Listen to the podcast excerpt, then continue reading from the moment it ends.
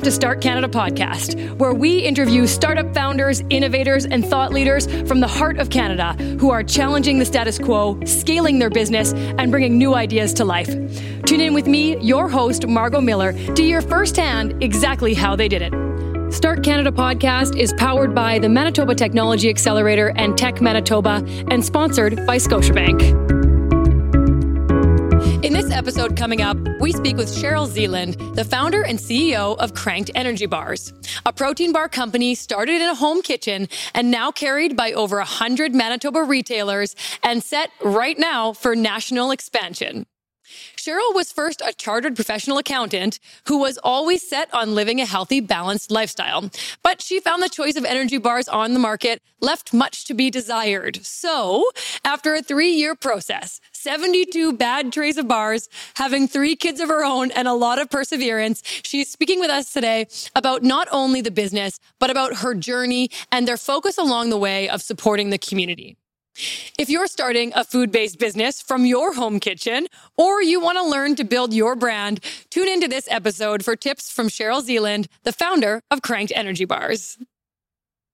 Cheryl, Hello. welcome to Start Canada you. Podcast. Thank you. I'm so excited. Well, it's beautiful here. We're excited to have you. It's fun, isn't it? It- it's right? awesome. Yeah. Yeah. It's great. So, start us off. Tell us a little more about your journey. Take us back maybe to when you started the business, if you can oh, remember. Oh, gosh. Probably feels like dog years. Okay, so I say we established in 2014, but I mean, we got a reverse three years before that when I just had my twin boys and I had a four year old at home and I was tinkering around the kitchen trying to make some energy bars. Cause, yeah, like you said, the stuff on the market wasn't that great. You know, it was filled with chemicals. I didn't feel good after I ate them. I really liked energy bars. They were great for grab and go and like being a new mom again, I was super busy, but um, it took like 72 bad trays. And I say that because it was about three years and I'd make like one batch a month and I'd like tinker around. We'd try, you know, adding a little bit of this and then taking out some of this and just starting really from scratch and really wanting to stay within certain amount of protein and carbs and fat and all that. And so 72 trays literally went in the garbage because they were unedible. Protein bars are really hard to make. Um, they, they come out chalky quite a bit Okay. texture's hard. Um, I wanted something filling, but I wanted something that tasted really good. I mean, we like to eat food that like tastes good. It Yeah. should be an experience, right? And so um, I was super busy with the kids and made this batch and put it in the fridge and thought it would get thrown out because nobody's going to touch it. And by the end of the week, it was gone. And I said to my husband, "Was that any good?" And he's like, "Oh, it was great." And so you know, you just start talking to people and sharing you know if, if you're at home and you're starting a like a food based company for me it wasn't anything i really wanted to start. It was just kind of natural but i would share it with friends family and they loved it. And I started to think maybe there was a market for something um, that was fresh when in the fridge because there was nothing really in the fridge at the time. And we're talking like six to eight years ago when this started Right, interesting. And I like that you said that you wanted that food should be an experience. I Mm-hmm. think I think that way too, but then I certainly don't expect that from things like energy bars. Right. So you were kind of changing the market a little bit. trailblazing, not intentionally. Right. I just really thought energy bars tasted terrible. From like when I was young, when I'd start eat, eating them at 17, everything was hard as a rock, tasted terrible. Mm-hmm. There was like an aftertaste, right? I feel like that's what I- I'm scared. I was scared of energy bars for a very long time because I remember feeling sick from an aftertaste. Yeah, and it's the sugar alcohols, it's all the stuff in there that's not real food that gives it shelf life, years and years of shelf life, right? And so we are changing it where we're in the fridge. We like an expiry date. We're like, yeah, we expire in six weeks. Yeah, you got to keep it in the fridge. It's not something you can throw in your bag and then forget about because it's going to go soft and the peanut butter oils are going to separate. But we like that. And, you know, six years ago when we kind of ventured out and got a commercial kitchen and started talking to retailers and whatnot, nobody had anything in the fridge. It was very risky. And that's what everyone said to us, you know, that's really risky. I don't know if it's going to sell Mm. because everything's usually on the shelf. This is a lot more work. It's a lot more restocking. It's a lot more work on our end to produce fresh product. Right. So six years ago, I mean, I'm a CPA. I actually didn't know what I was getting into. I had no concept. I just created this bar. It tasted really good. Friends and family in your little circle were receiving it very well. And then Winnipeg, Manitoba is such a sharing community. you know, I'd get random texts from people saying, my friend gave me some of this bar. It's so good. You know, are they going to be sold anywhere? And then you just start to think, well, maybe it could go further. And do I want it to go further? At the time, I was um, facilitating accounting and finance for the School of Business, CPA School of Business from home. I had three small children. It wasn't going to be much more of a side hustle and it just kind of took off like so do you feel like it's been a natural evolution to today yeah. then just like slow regular growth mm-hmm. kind of thing you've had to obviously change a lot of things and do a lot but yeah. it's been you didn't necessarily like jump in with two feet all of a sudden no, one day i couldn't i had twins that were three at the time when we actually went to retail and then an eight year old. And I've always put being a mom priority and being home for them. So I would not start anything on cranked energy until they went to school, which was nine in the morning. And then I would make sure I was home by 3.30 every single day. So there's only a certain amount of stuff you can get done in that time. And when you're producing the bars yourself at the time and trying to do sales and the accounting and all that there's not a ton of growth i i'm an older entrepreneur in terms of where when i started and i'm a, a slow entrepreneur i don't jump in fast and spend a ton of money. We grew this organically. I invested every single penny I got right back into the company and still taught accounting and finance on the side. Mm-hmm. Up until two years ago, I was still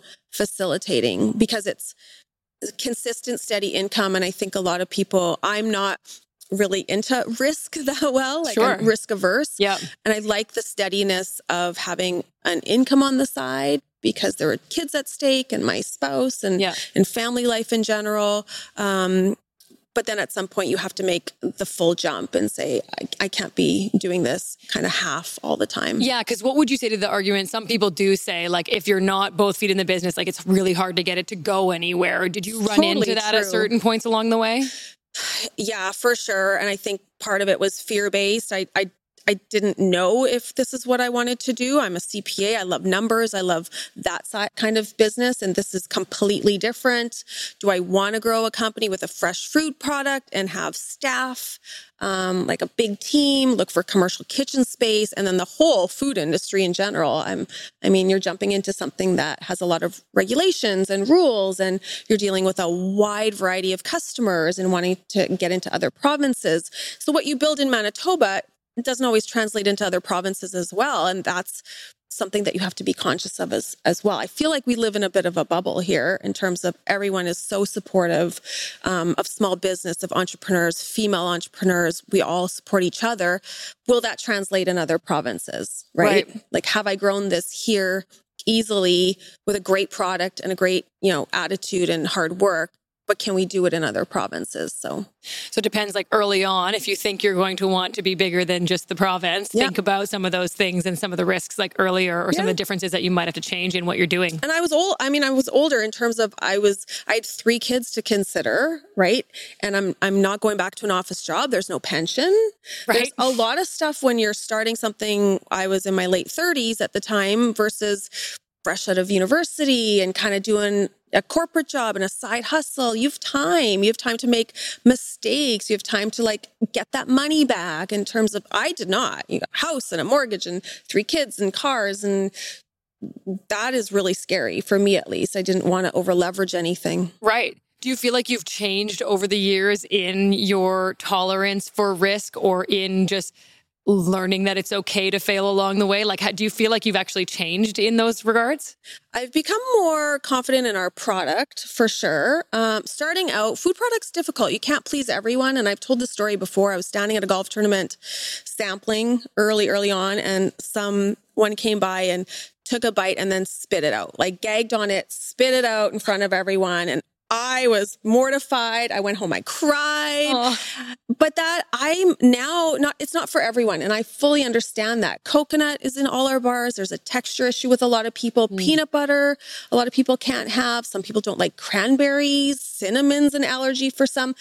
And I don't take it personally anymore. If you love our product, we want to have you as one of our customers. And we're so grateful. If it's not for you, there's other products available that can be good for you as well. And hopefully you choose local and we can help guide you the local way. But yeah. it doesn't affect me anymore. So I, I, think I've become more confident in our product, our shelf life, um, what we do, the, the flavors we create, everything has a reason. And we're very strategic and meticulous on the bars mm-hmm. that we put out now in the market. Yeah. I mean, that all sounds really positive.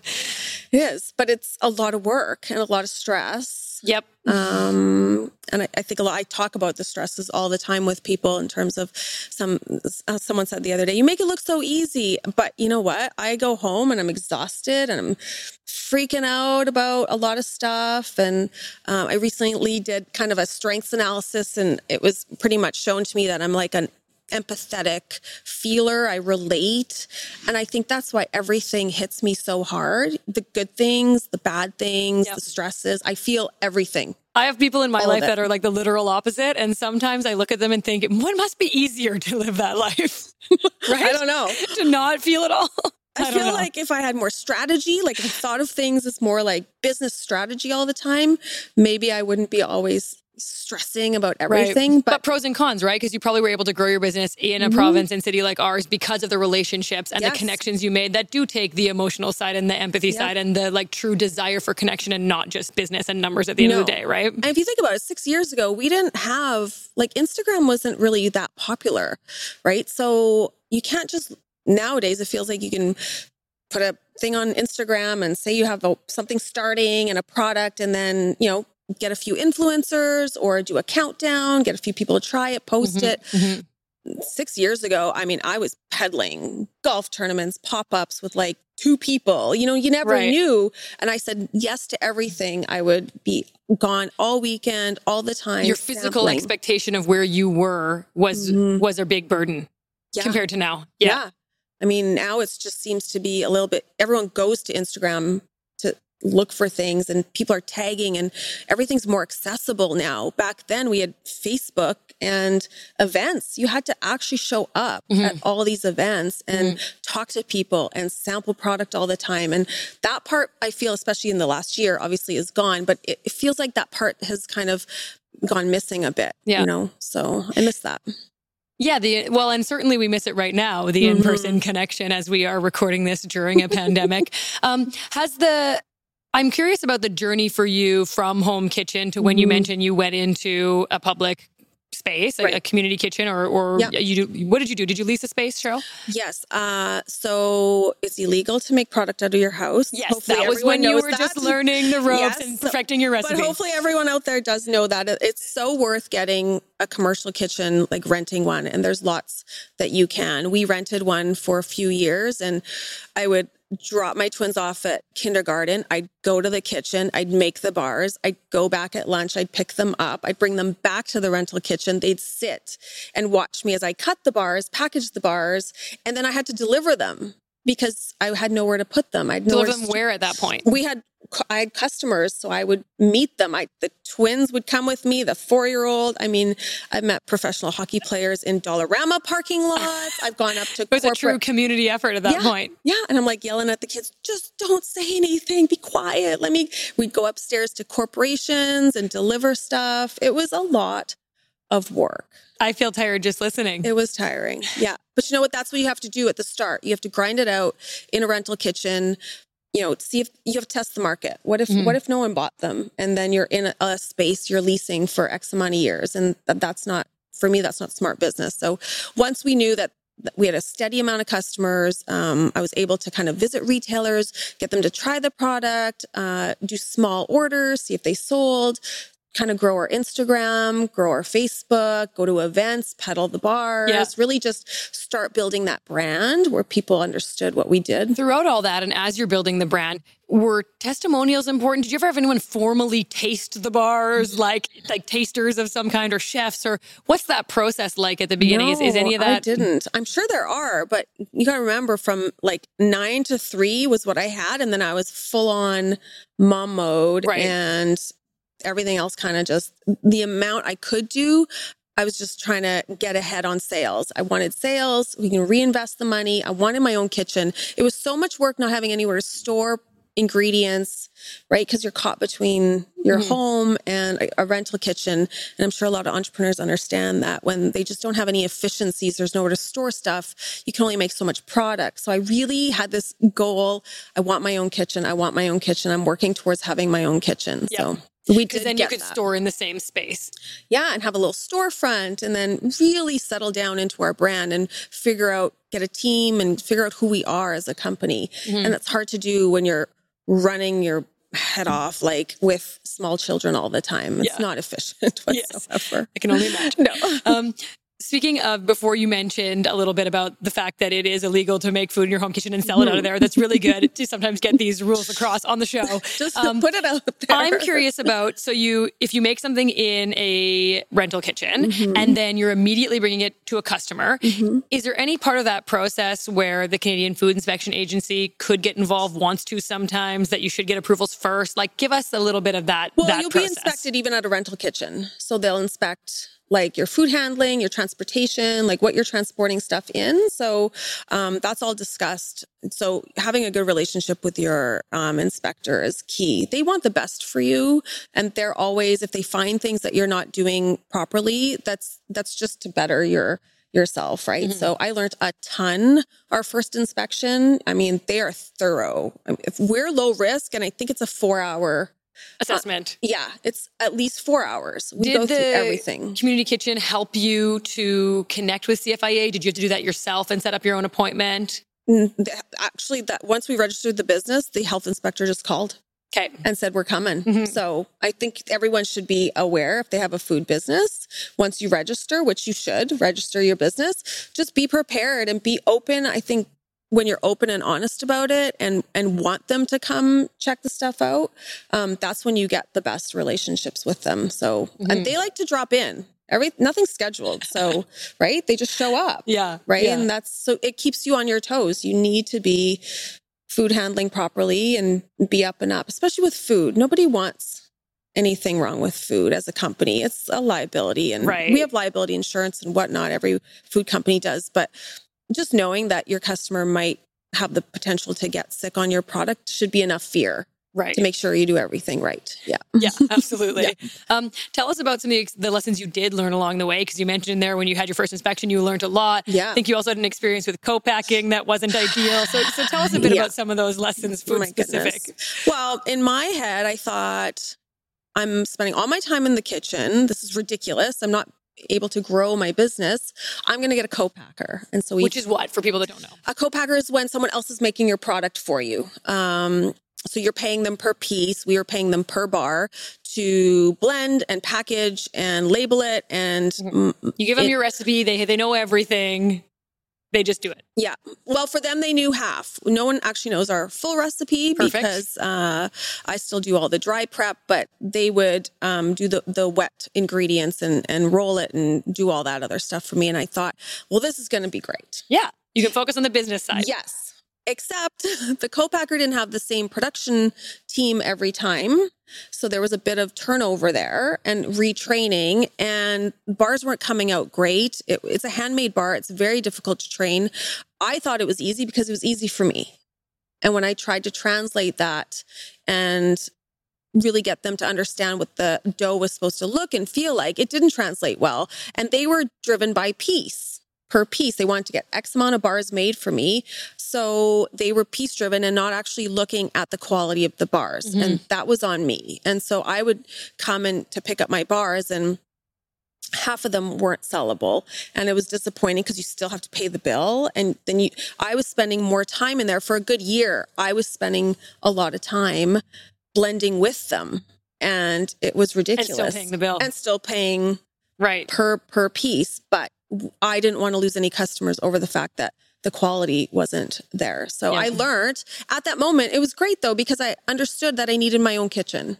I thought maybe at some point it could just be co-packed the whole time and I could be this business owner, had a co-packer making the bars and I would do the business. And that quickly became clear that I have to get my own kitchen, my own team, a team that's invested in the quality of our bars and our product and grow it that way. And that scared me the most because managing a team of people yeah. uh, is probably the most stressful. And I'm sure a lot of entrepreneurs will agree that like getting the right team in place who values your product and wants to work really hard and consistent it's hard. It's really hard. Yeah because you're so invested. It's your baby. It's oh, your it's fourth your baby. baby. in your case. Yeah. But uh... yeah it's my fourth child. Right. Why you know why doesn't everyone take pride in the way the bars look all the time? Quality control. Mm-hmm. i feel like now um, we've been in our new space uh, almost two years, and I've got a great team in in place there, and we're growing. And I feel like I have good resources and tools to hire the right people now. Mm-hmm. So I think as an entrepreneur, I've I've learned myself what I'm looking for, and being confident that that's what we need. How know? do you do your hiring now? Do you have a, a good tip? Oh no, we're terrible hires. If any, if everyone just agrees that like we're not good at hiring. I hire from the heart, right? Which is not great either. Right. So um, there's a lot of consultants. I have one right now that's helping me with our next hire because it's one of the most important positions in the kitchen. Uh, I want to be removed from it, so you can. She's vetting the resumes and um, talking to them on the phone, Zoom calling, and then will present me with two or three candidates. Yeah, you'll be kind of like the last line of defense. Yeah. yeah. And I think that's worth every penny for me because I'm really trying with our growth of our company and the team we have in place and my kids. I mean, and we're in a pandemic still. That that's just not time well spent for me. It mm-hmm. would stress me out. I'm not a very good HR person because I love everyone. Right. I think everyone can be trained to do a job and whatnot but having someone who specifically sees certain qualities that you need mm-hmm. to grow mm-hmm. and I think that's important and knowing when to outsource that stuff is very very key. Yeah. Okay. Yeah. And we, you know, I heard recently about some companies that do culture interviews only. Ooh. So they have their regular interviews, like say with a screener and then with mm-hmm. you in this case. And then the final interview is actually a peer or someone else in the organization who strictly interviews, and it could be you as well, mm-hmm. but strictly interviews that last one just based on culture to see if they're a fit for your style of management, your workplace. I thought that was really interesting. Mm-hmm. And depending on your style of company, you know, some already have their values written out of the company or the culture mm-hmm. written out, like it's on the website, you can find it, that yeah. kind of of thing. So it's really just like playing against that and seeing if in fact they'll be successful because you can have all the skills but sometimes if you're not a fit for like the mm-hmm. way the style of work especially if you are a smaller company that is still growing mm-hmm. there is a different energy in that kind of organization mm-hmm. and if someone's not used to that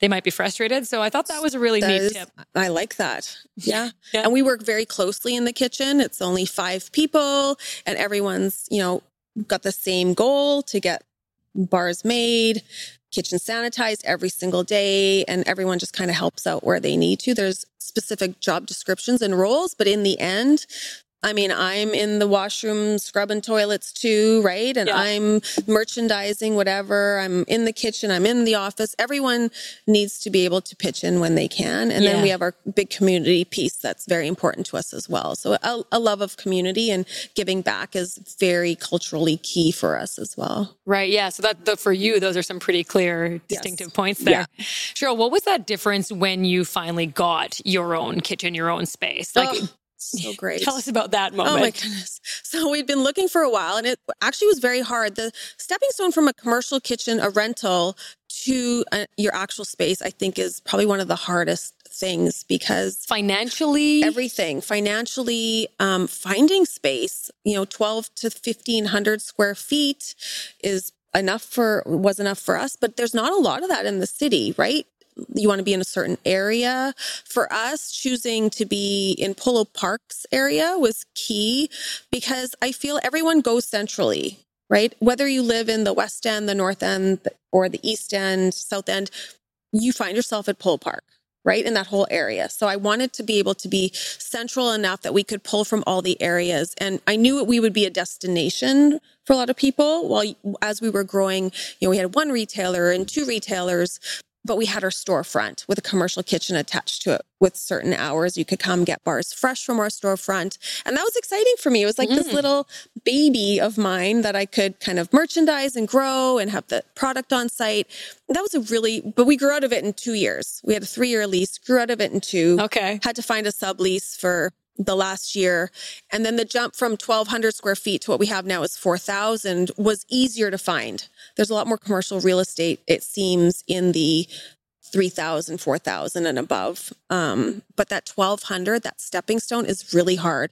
I think that's why a lot of people end up staying in those rental kitchens for extended periods of time because it's a big investment. You're doing a lease payment now, um, investing in more equipment, whatnot. That that step is, is scary and requires a little bit of investment. Yep. And then from there, the the next step again, you invest more, but it's not as scary. You've done it once. We've set up two commercial kitchens now. I could do another one with no fear. Like I know what to do. Every single time you do it, you learn, you learn what you need, what you don't need, Yep. how to do it efficiently. Yeah. Looking back now, were there resources that you maybe could have tapped into doing that step from a commercial kitchen into your own space? Like, did anyone guide you? Was there anywhere you could have gone or that you know about now?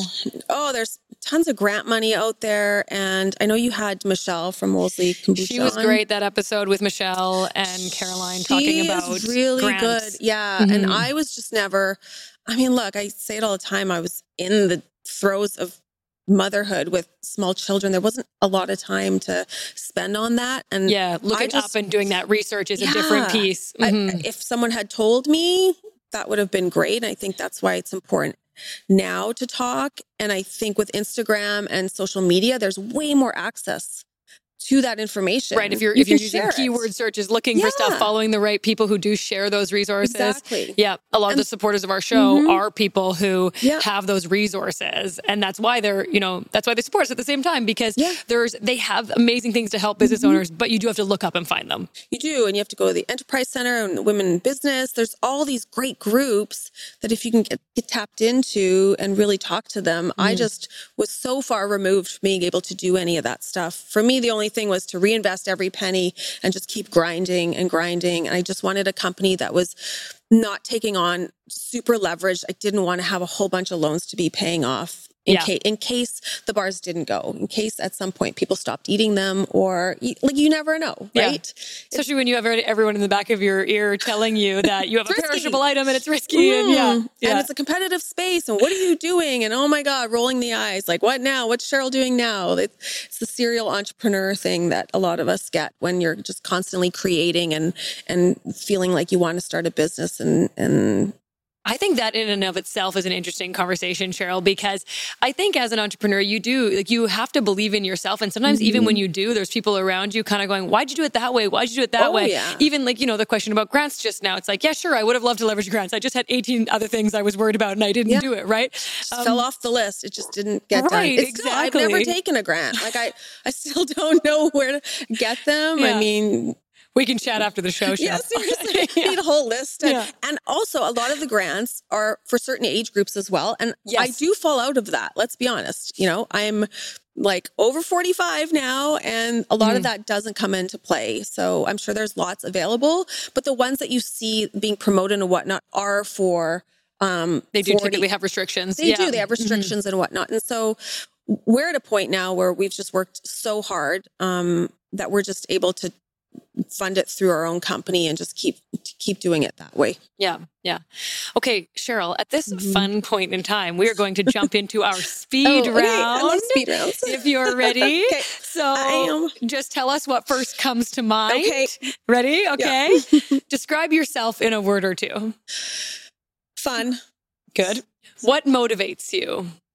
creativity, What keeps you up at night? Orders that haven't been filled. it's terrible. Who has been the most influential person for you? My dad, my mom and dad, my parents are fantastic. Oh, mine too. What is one thing in business that you are so happy you did? I took a chance. What's most important for your mental health? Oh, I haven't figured that out yet. I haven't. It's yeah. Um probably probably working out. Getting my workouts in is Yeah. very important. That's a good one. What's one thing you were wrong about?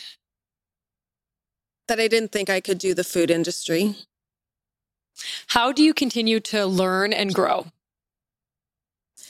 Taking chances, pushing the boundaries and making mistakes. Where are you in 10 years? Oh goodness. In every single province in Canada, That's a good goal. What does being a leader mean to you? being respectful of your team and being good to your community.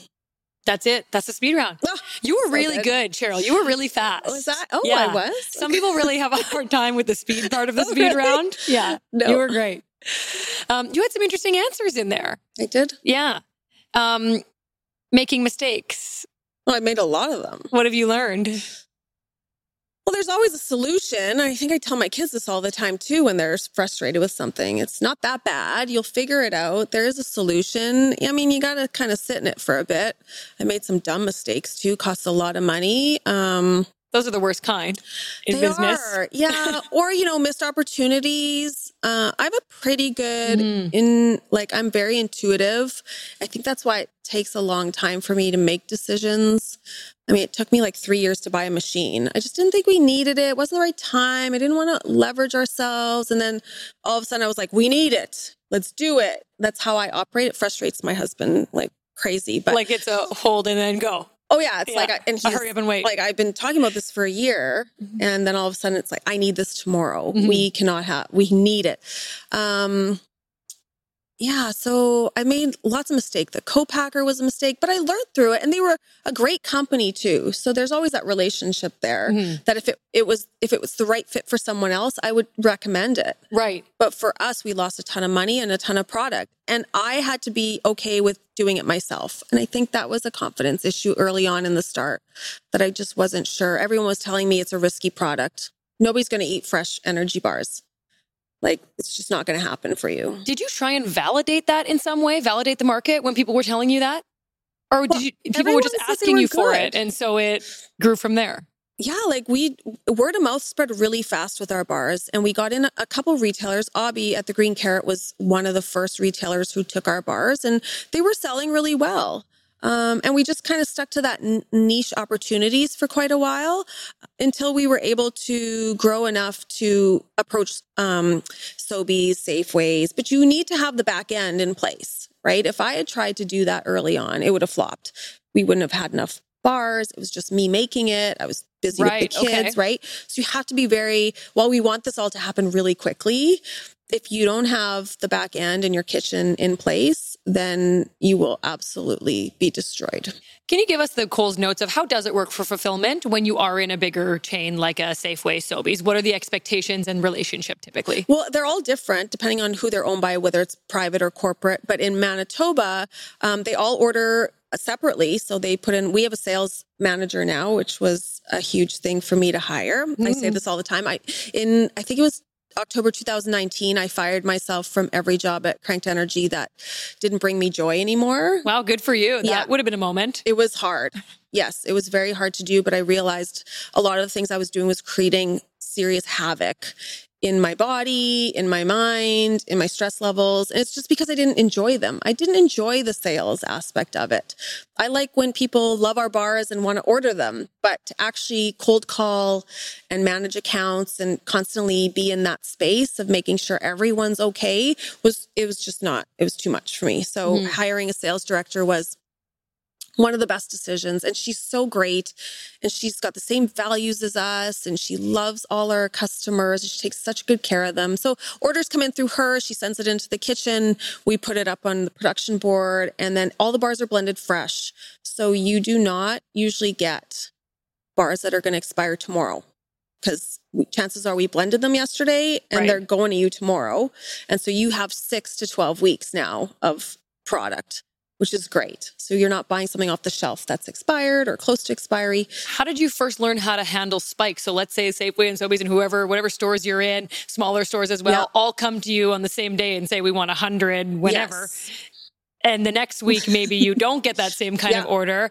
Was that difficult for staffing for Mhm. you personally? Oh, all of it's it's still on a daily basis. Nothing's ever the same with ordering because you have customer purchasing patterns are different, right? Mhm. Some Yeah. weeks are really busy. You know, Christmas isn't crazy for us where you might think it would be because people are running around and but now is kind of our busy time where the weather's nice, people are outside more, they don't want to cook all the time. They want grab and go food. Yeah. So we're always managing production. Anything the the cool thing at Cranked is we don't waste any of our products. So say if we had a week where we blended way too much product, um, which I hope will never happen, but it has happened before. We've had a couple you know, rounds that won't be sold, then we donate them. We call a shelter, we call a program. We worked with the Oak Table, so many um, Main Street Project, being able to give them product.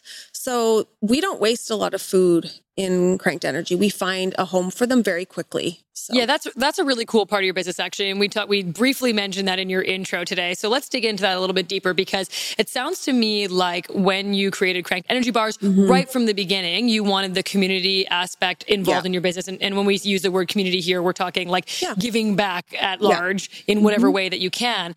So tell us about some of those initiatives because mm-hmm. I know you have some really neat ones that might fly under the radar. Yeah, no, we have so many, and a lot of people see on Instagram the ones we post about. We do a ton of fundraising for charities um, via spin fundraisers. Anytime we can support another small business in terms of the health and wellness space too. Mm-hmm. Um, Collaborations that you're yes, doing? We're yeah. on it to raise money for a charity, spin fundraisers, walks, um, CrossFit, anything that involves movement.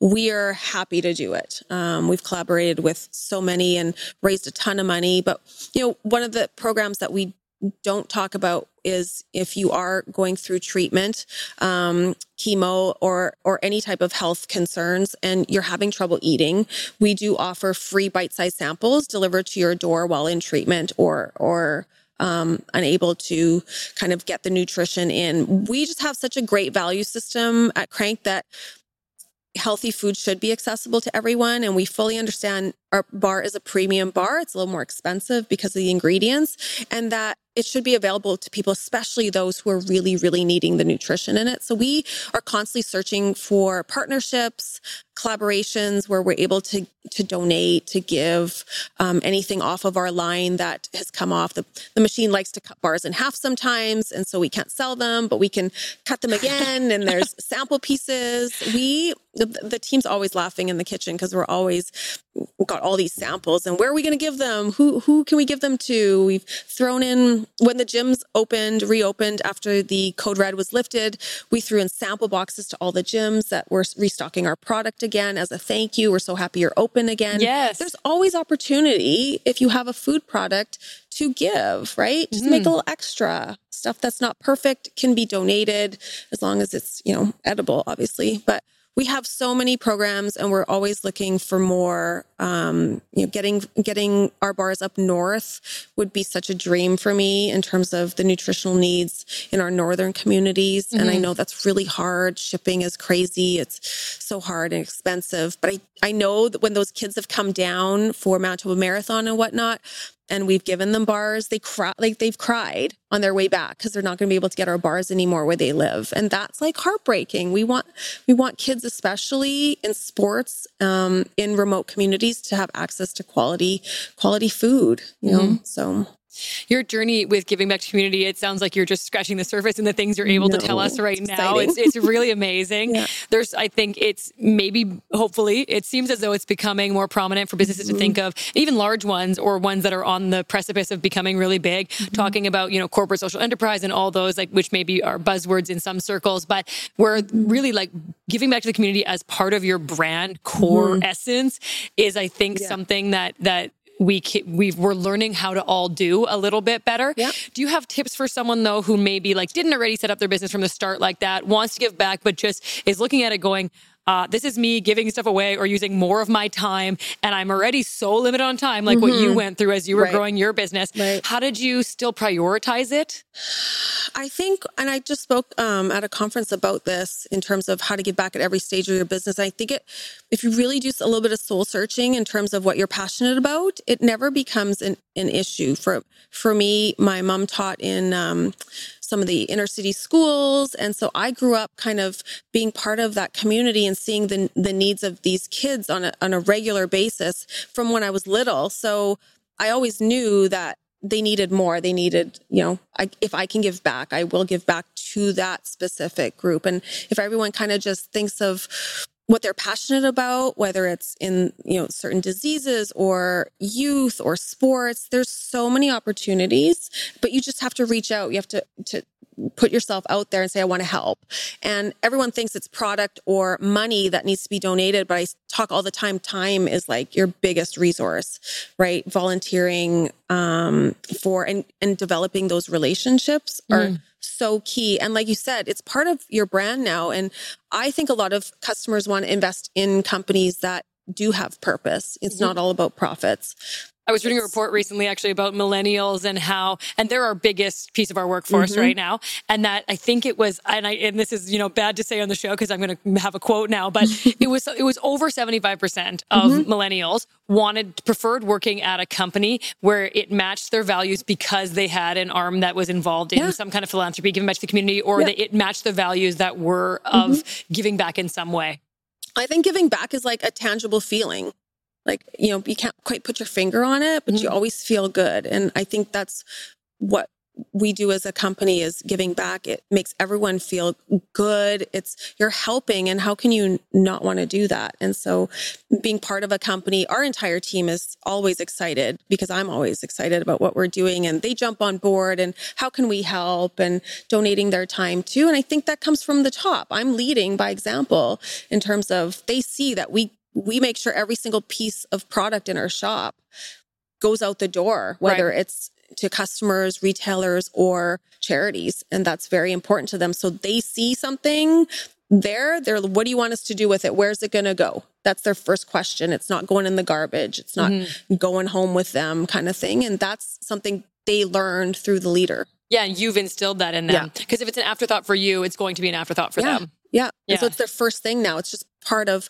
of who they are. And I think that's the team that we've built there and that's taken this long to really get the right team in there because you have to have those who support your crazy ideas and are going to spend extra time staying after work to get certain things done mm-hmm. for the community that we have, the initiatives that we have going. You know how you, you've kind of mentioned this like fun personality you have. And when I asked you to describe yourself, that was the same word. But I think, you know, it seems you have this side to you too. That's like, that's really honest and and yeah. and deep and that really like cares and gives back. Mm-hmm. Do you mm-hmm. think that any of those particular personality traits have helped you in business specifically?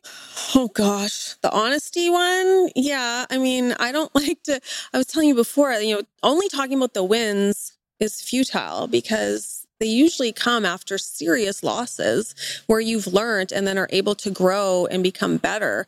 And so I try whenever we have a social media platform to do it to really engage in that and and humanize the fact that this entrepreneurship is very difficult. It's very stressful. It's very risky. Um, and it's up and down. And I've spoken about it before. You might have a record month and then trust me, the next month could tank.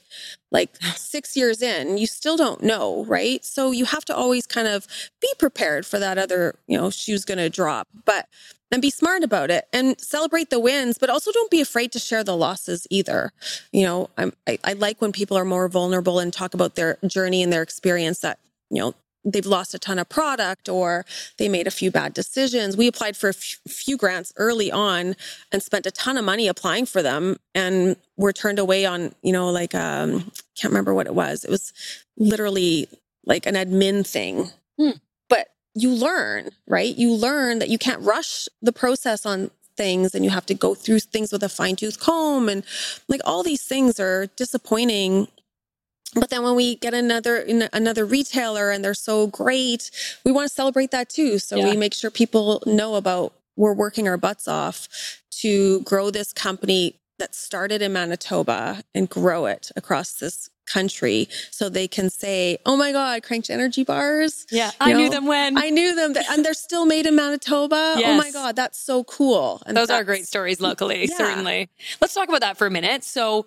Taking your product nationally. Yes. You're on the precipice of this as we speak. Tell us a little bit mm-hmm. about that process, that journey.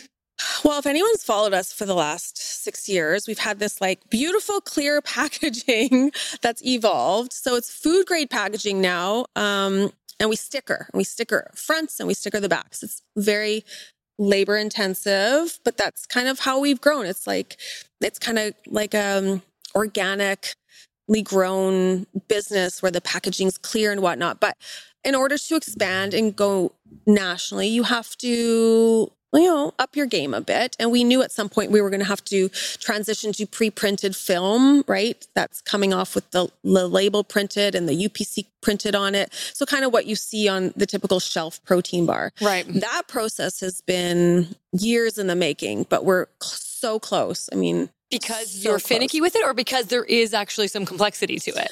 Complexity, money. It's a lot of work for design and film itself, you know, printing. And the food expectations, right? Because there's yeah. there's certain regulations around right. that. Labeling, all that stuff. Um, you're having to pull in consultants to um, make sure your label's correct. You don't want something to go on the shelf and then it's pulled because you're missing sesame seeds as an allergen. I don't if anyone doesn't know that. It's considered an allergy. So you have to list it on your um, product now.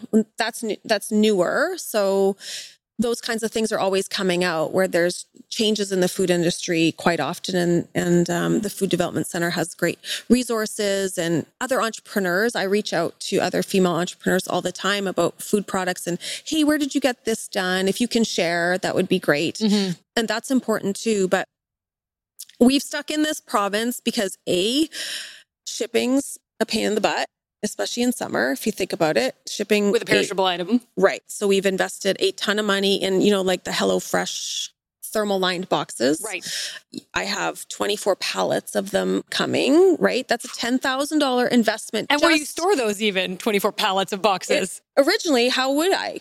Now we have a warehouse where we can, but initially, you tell your husband you, are taking the garage. right. How do you ship something like that, a perishable product outside of your city, or even within Manitoba, I mean, we get hot in the summer. You cannot just take a perishable food product and not have it on ice all the way through. Mm-hmm. So, those kinds of things are huge projects where when you're still trying to grow a brand and produce and be a mom and all, they just kind of take longer. They right. just take longer. I'm sure with the right money and the right people, it could have gone faster.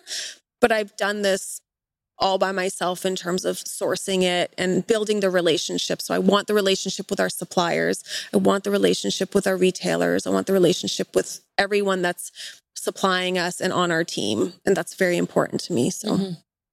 yeah. And you do hear kind of you know some horror stories along the way if you don't have those relationships and even sometimes mm-hmm. when you mm-hmm. still do mm-hmm. but at least mm-hmm. here you probably feel like there's more control over that whole process there is and yeah. i made the, the decision to purchase $10000 worth of liners for a box which you still have to pay for the box and you still have to pay for shipping right so like those expenses you can't take on early on mm-hmm. you have to have regular sales happening to be able to the cash flow has to be pretty steady to be able to make that kind of purchase. And yeah. It doesn't happen overnight. So you have to really be patient and smart and yeah, I feel like now we're finally in a groove where our products really really good, our um, supply chains pretty good. It can be better, but it's pretty steady. It wasn't affected too bad by the pandemic. Mm-hmm. Um, yeah, ordering is is difficult. I make a lot of mistakes. I'll run out of stuff and expect it to show up the next day and I haven't figured out there's a 5 week lead time on stuff. So there's those stresses where oh my god, we can't make bars for like 3 days. Right. That's a huge issue, yeah. right? So those kinds of things I'm still learning because I'm a CPA. I understand my financials really well, but sometimes the operations side, I'm too busy doing the charity work and like the fun stuff, social media, and I forget that we have no peanut butter. Right. And there's five weeks until we can get it in. Yeah. So that's always that's but you know what the small wins are? We used to go through the tiny little thing of peanut butter and now we just ordered five tons and that'll last us two months, right? Right. And it's exciting, right? It's to see that order. You're, yeah. you're spending more and it's scary and there's more risk and all that stuff, yeah. but it's also really exciting. It's super exciting. So should we that. expect to see you in other provinces? Yes. In the yeah, near we're future? Working, yeah, we're working um, on our license to get outside of Manitoba. So to be able to sell retail outside of your province, you do need a special license. So that is something to consider when when you launch a food company, you say, you know, expanding across Canada, it's not that easy. You can't just go and do it. Um, there's a lot of regulations, and you want to be smart about it. You don't want to. I mean, prove it in your own city first. Really get a good brand and um, base and and test the market in your own city. Winnipeg's a great market for food, isn't it? Aren't we like the fast food test city? Oh gosh, I, I think we're the test city for a lot of things. Yeah. Actually, they do say that we're a really interesting market, and we're yes. also multicultural. If you can make it here, yeah. because Winnipeggers are just so close and so invested that they'll mm-hmm. tell you. I mean, someone gagged on our product and spit it out. I mean, that was a clear indication. That was a long time ago, long, Cheryl. We are not talking about that person anymore. But it was like not everything, you know, you have to be realistic that our people are honest and that's good. Mm-hmm. Honesty mm. is very good. And I've learned to accept that. Um, and I laugh at it now and I just say, Oh, I don't think our bar is the right bar for you. You right. know, there's a lot of other options out there yeah. and kind of like, haha, that's, you know, yeah. but at the start, I, I probably cried all night over, oh, yeah, over that kind of yeah. thing. So I think that's, you know, it's funny along people's journey of like looking at feedback and whether you're actually asking for it or not, and whether you're actually paying attention to it or not, oh, and how important that can be to yeah. your evolution. Winnipeggers like to give their opinion, which is great. And no, but it's important. You want, if they, because if they love your product, they will share it. And I think that's what we all should strive for is mm. just having a really good product because Winnipeggers will take it, Manitobans will take it and share it. And I mean, people will buy boxes of bars and just give them away because they love them so much. It's great. Yeah, that's the wonderful. UPS guy got a bar and so and so got a bar because you know those are fun stories. They're fun stories, and mm. I love that we share like that. And Winnipeg is such a great community in Manitoba. You know, I don't know how that would translate in other cities where it's a bit more transient or we have to prove ourselves. Um, and shipping to other provinces. Think about that distribution in other provinces as a whole project. Mm-hmm. You know, you mm-hmm. need a distribution center. How about your online sales? Like, has that been an mm-hmm. evolution, especially in the last yeah. year or so, as we are yeah. in this unique time we're in right now? When the pandemic hit, and we had built a website uh, years ago and spent a lot of money, and it freaked me out to spend that much money on a website. But websites, really good e commerce sites, are expensive. Yes, they are. And I mm-hmm. thought, you know, we'll spend it now. And thank God we did because the second the pandemic hit and we had to close our store, and I would say 80% of our retailers closed. We kind of looked at each right, other. Right, it wasn't just your store that closed. It yeah. was so many of the local shops that you were in. All our, we were like 90% wholesale at that time and everyone was closed. And I kind of looked at my team and I wanted to keep them on. Um, and I said, okay, well, let's, I'm going to create another bar. I'm going to figure this out. We're going to launch a, a, bar online, something that no one's ever tasted before. And we launched the mini egg bar, literally I think I drooled when I saw that picture. It's really Cheryl. good. It's really good. It was March at the time. It was good timing. Mm-hmm. Tastes amazing. People were looking for something like that, like some type of comfort. You know that it was going to be okay, and we got the mini eggs, and we sold. That thing floated us. That bar floated. our rent for March, April, May, like literally. Maybe that's like a good tip for listeners. Mini know? egg, yeah. Find we, a product that's kind of just spark a little. Yeah, like create. Like I, yeah. I've said this before. Uncertainty should spark creativity because what else is there to do? You can sit in that space and of negativity, like, oh my God, we're not going to have any sales for an indefinite amount of time, mm. or I'm going to create something new. This is the time to do it. We're going to utilize our e-commerce. We offered free delivery because I wanted to keep my courier in business. She's a mom and pop shop and all of their places that they were delivering for closed. So they had nothing to do either. And I thought if we can do a lot of sales online, free delivery in the city, no one has to leave their house. People loved it, which is great. And we've kept it. We've kept the free delivery um, as part of our business With now. a minimum threshold minimum $65 online. Yeah. And then you'll bring it to them. Yep. And we ship across Canada for free to your home. Ah, in the special 65. boxes that you've purchased. Yes. the very expensive thermal lined boxes. Which is nice because then you can start to kind of permeate some other markets without having that yeah. physical presence there just yet, right? I imagine that's part yeah. of the strategy. Direct to customer. Mm-hmm. And so that when we are able to go into those provinces, we're able to tell them you can now get them at Sobeys Safeway or wherever we're going to be. And we already have a bit of a following in each province across the city, we have regular customers that do purchase online, which is great. But that mm. took a while. That's only happened in like the last year. Yeah. Uh, it, I think people say overnight successes and you're just killing it and you're so busy, but the journey to get to this point has been exhausting yeah. and a lot of work like a lot of work and so and patience a lot of patience and doing things right they say your customers are your reality and i think like we have the best customers and so our reality is that every day at work is pretty cool and it's pretty fun and it's pretty positive. We don't get a lot of angry customers. And if we do, we fix it right away because they are always right. They that's are. a that's a big tip to, to for Yes. us to end on right there. Fix that's a very big tip. Yeah.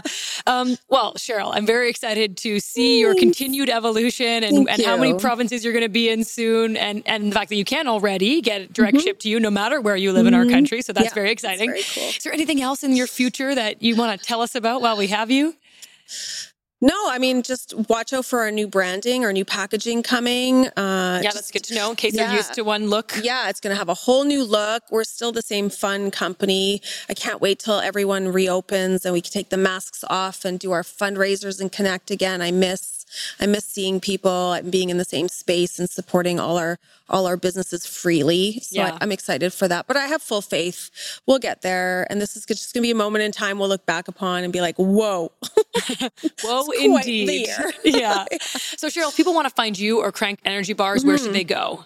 You can find us online at crankedenergy.com. Our e-commerce site is fully functional. And then on our website under locations, we have a full list of all our retailers that we update. And there's over a hundred now. So it's great. Exciting. Yeah, Cheryl, thank, you so much. That's Thanks, our show. guys. If you enjoyed today's episode and want to learn more about our guests, visit startpodcast.ca and be sure to rate and review us wherever you're listening. If you're new to the show and want more Canadian business inspiration, subscribe before you go. Start Canada Podcast is produced by your host, Margot Miller, with audio and visual creation by Event Pro and support from Due North Systems. Start Canada Podcast is powered by the Manitoba Technology Accelerator and Tech Manitoba and sponsored by Scotiabank.